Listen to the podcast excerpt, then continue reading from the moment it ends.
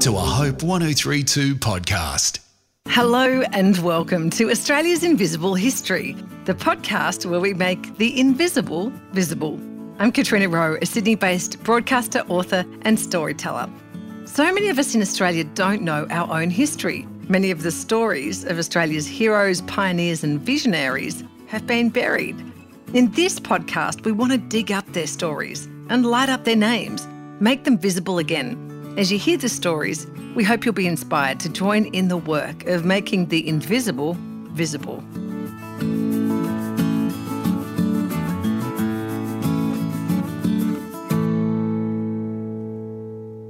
Today, we meet Meg McKay, an adventurous bush nurse who set off on patrol with her husband throughout back Queensland in the 1930s. They camped in their swags, made their dinner over an open fire, and travelled wherever they were needed. Giving injections, pulling teeth, and delivering babies were all part of a day's work for Meg. Yep, they shared life as a young married couple. They had a swag, that was their honeymoon suite, if you like, and they took the ute and off they went into the outback, serving the people of the outback. And uh, not many people, I think, would take on a task like that, covering hundreds and then thousands of miles to remote families, remote places, just out of love for the people and love for God. It's a great story, and as you said earlier, she, she did it for no payment. All those years she served the people and didn't take a cent.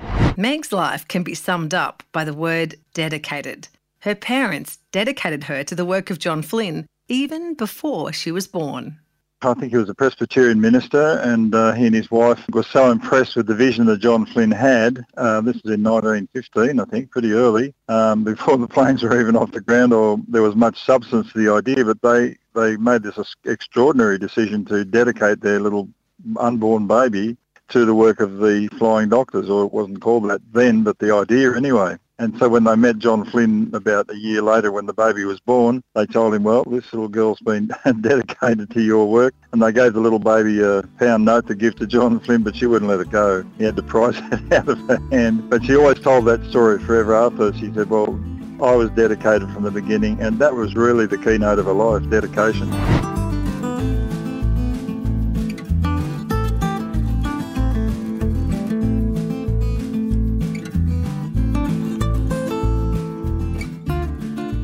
Paul Roe is the outback historian. He is a storyteller from the back of Bourke who wants to help us understand our shared heritage. Together, we're uncovering the stories of some remarkable but not always well known Australians. Meg McKay is one of those. She was a bush nurse who went out on patrol with her husband, Fred McKay. Meg and Fred travelled through some of the most remote parts of outback Queensland in the 1930s. Meg used her nursing skills wherever she went, delivering babies, giving typhoid injections, and pulling teeth but she never accepted any payment for her services. Paul Roe is here. G'day, Paul. G'day, Katrina. She's now, quite a woman, isn't she? oh, she's amazing, and um, yeah, I've spent quite a lot of time researching her life, as you know, and I've I've met some of her family members and interviewed them. And mm. the amazing thing about Meg's story is the way that it actually starts before she was even born, because her parents when they discovered they were pregnant, decided to dedicate their unborn baby to the work of John Flynn's fledgling mission, the Australian Inland Mission, which we've talked about before, the forerunner to the flying doctors. Do you want yep. to just tell us a little bit about what happened? Yeah, well, uh, I think he was a Presbyterian minister, and uh, he and his wife were so impressed with the vision that John Flynn had. Uh, this was in 1915, I think, pretty early um, before the planes were even off the ground or there was much substance to the idea, but they, they made this extraordinary decision to dedicate their little unborn baby to the work of the flying doctors, or it wasn't called that then, but the idea anyway. And so when they met John Flynn about a year later when the baby was born, they told him, well, this little girl's been dedicated to your work. And they gave the little baby a, a pound note to give to John Flynn, but she wouldn't let it go he had to prise it out of her hand. But she always told that story forever after. She said, well, I was dedicated from the beginning, and that was really the keynote of her life, dedication. Mm, absolutely. And and Meg planned to be one of the nurses in those remote cottage hospitals um, that John Flynn set up. But her plans changed a little when she became engaged to this young minister called Fred McKay. His plan was to go off to Scotland and study, but his yep. plans changed, didn't they? Can you tell us about his encounter with John Flynn? Yeah, I love that story. I remember hearing Fred tell us himself. He was uh, working on the Gold Coast as sort of a, a, prime sort of calling for a minister to have a nice seaside parish, but he was a young, fit bloke. He was in the, I think he was a lifesaver there as well.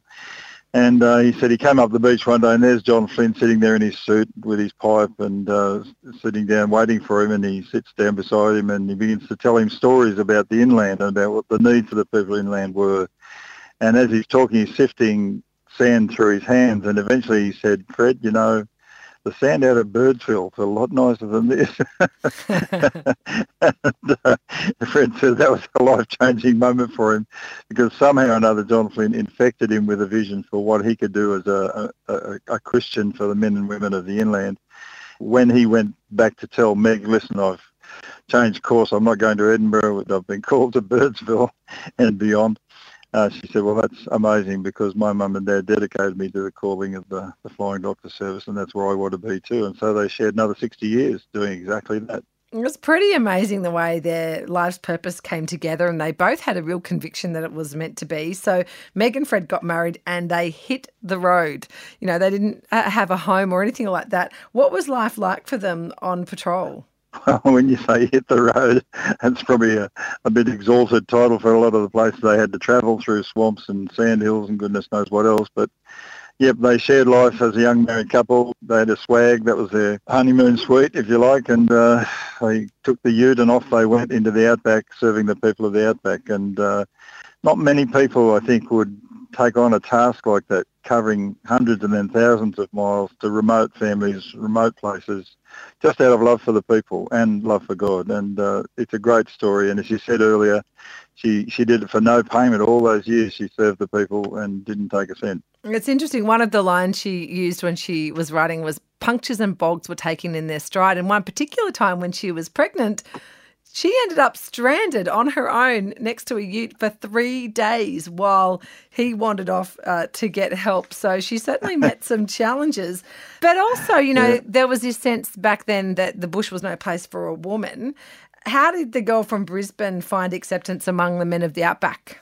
Well, it's interesting you say that, Katrina, because that was one of John Flynn's visions. He saw how rough the bush was for women. I mean, but he really wanted to make the, the bush safe for women and children so that development could take place. That was his wider vision. It wasn't just medical, but it was actually an entrepreneurial visionary vision he had for the whole of the outback. So to sort of make it safe for women was on his heart. So Meg McKay um, really was forwarding that vision of bringing women's care. So she was a godsend to the women in those very lonely places, as you can imagine. And the men eventually, of course, began to welcome her as well.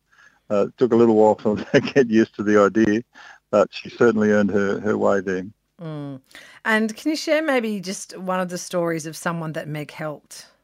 Yeah, well, uh, there was one old bloke. Apparently, he was a pretty tough old customer, typical sort of isolated bush. He had a big station, and he even read the preacher off. He told Fred to get off. He pulled a gun on him and told him that if he came back, he'd shoot him. So that's the kind of character he was. It was still a little bit wild west out there. And uh, Fred eventually heard that this guy was pretty sick. They found him and he was really, really in bad trouble. He was sick as a dog. The place was run down. So Meg actually nursed him and won a place in his heart. She sort of turned him around. So when that man eventually died, passed away, he decided to give the station uh, to the work of the flying doctors. And uh, Meg, of course, used that money to build a, a home for bush children down in Adelaide called Warrawee, uh, where orphaned or uh, injured or uh, sick kids could come down to Adelaide for treatment. So she wasn't paid, but she was paid in a different way through kindness that she showed to that man. Yeah. Meg went on to serve the bush people and she continued her work raising awareness of, you know, the needs in far-flung places. But as you said, she wasn't ever paid for her work, but was she recognised in other ways? Well, in a number of ways, I think, Katrina. One of her awards was the, the gratefulness of the people of the bush. But eventually she was awarded the Order of Australia Medal, which is sort of the public recognition for all those years of solitary, unnoticed service that she gave to the people of Australia. Mm. All right. Well, thanks for sharing a bit of her story with us today, Paul. Well, it's a remarkable story, a story of dedication. If you're going to pick a word to, to describe a dedication from the day she was born uh, to the day she died, a dedicated woman and a great Australian. Mm, that is the outback historian, Dr. Paul Roe. We've been talking about Meg McKay, a bush nurse who looked after remote outback folk with the Australian Inland Mission, the forerunner to the Flying Doctors. You can read about Meg in the book Flynn's Outback Angels, Volume 2 by Ivan Rudolph, and you can find Paul Roe online at theoutbackhistorian.com.au.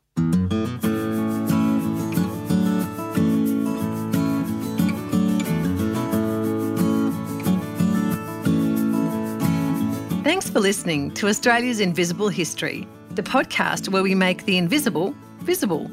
In episode 8, we'll meet Hester Hornbrook, a big hearted woman who was moved by the plight of kids in poverty in Melbourne. In 1859, at the age of 74, she launched her first ragged school to care for and educate these kids. A lot of these kids were falling between the cracks. Like a lot of the regular schools charge fees, they couldn't afford it. If they went to school, they were in ragged clothes, so they kind of got shunned. So the churches decided, look, we need to provide a place like they were really like pop up schools. They started right in the slums where the people lived, sometimes even under an archway or in an alleyway or somewhere, and just started there to help the people in situ. And it began with people with a missionary heart who were actually not only getting the kids to school, they were visiting the homes, trying to help the parents and trying to do something for the families. That first school in Collingwood grew to a network of eight schools by the time she died, just three years later in 1862. We'll share that inspiring story in episode 8 of Australia's Invisible History. I hope you'll join us.